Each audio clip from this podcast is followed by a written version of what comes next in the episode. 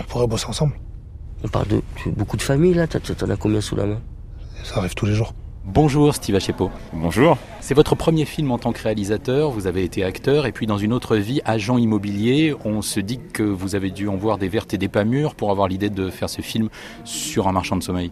Oui, c'est vrai que j'étais agent immobilier quand j'avais 20 ans et euh, j'ai plus ou moins été confronté, euh, en tout cas témoin de cette pratique euh, totalement illégale. J'avais envie de, de, traiter cette question-là et notamment comment on permet cette zone où euh, des hommes et, des femmes exploitent euh, d'autres de leurs semblables.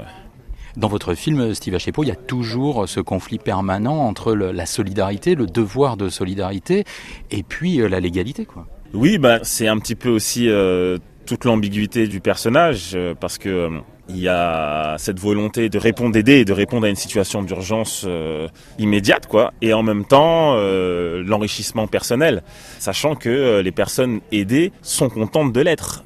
Et c'est ça qui est formidable dans le film, et ce qui est particulièrement gênant aussi, c'est que, comme vous dites, les, gens qui sont hébergés dans un endroit un petit peu plus grand qu'avant, alors même si c'est pas dans la légalité, même s'ils sont exploités parce qu'ils payent beaucoup trop cher par rapport à, à la petite chambre qu'ils ont, ils disent à ce marchand de sommeil merci pour tout ce que vous faites pour nous. C'est sidérant, quoi bah, c'est parce que ces gens ils sont passés par un petit peu par la moulinette des institutions finalement publiques. Par exemple le personnage d'Aurore interprété par Ophélie Beau qui incarne euh, ces travailleurs sociaux qui sont en manque de moyens humains et de moyens financiers, qui tentent par la légalité finalement de d'aider euh, ces personnes-là, n'y arrivent pas.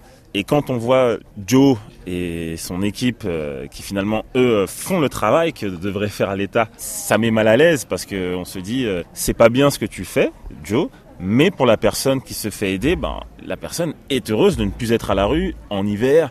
Et euh, quand on a des enfants, on se pose pas la question de qui nous emmène euh, dans l'appartement et comment on y arrive. L'essentiel, c'est d'y être. Quoi. Ça fait longtemps que vous avez quitté Abidjan? Ça fait trois jours. C'était devenu vraiment trop dangereux pour les enfants. Steve Achepo, au début, on voit des images d'archives du conflit en, Côte d'Ivoire en 2011. Euh, Alassane Ouattara, Laurent Gbagbo, tous les deux euh, revendiquaient la victoire à, la présidentielle. Et c'est à partir de ce moment-là que, la tante de Joe fuit euh, le pays, emmène ses enfants. C'est une manière de montrer aussi que ce qui se passe en Afrique a des répercussions directes ici en France, à Paris, sur des familles. Oui, et euh, vous avez oublié de parler de Nicolas Sarkozy.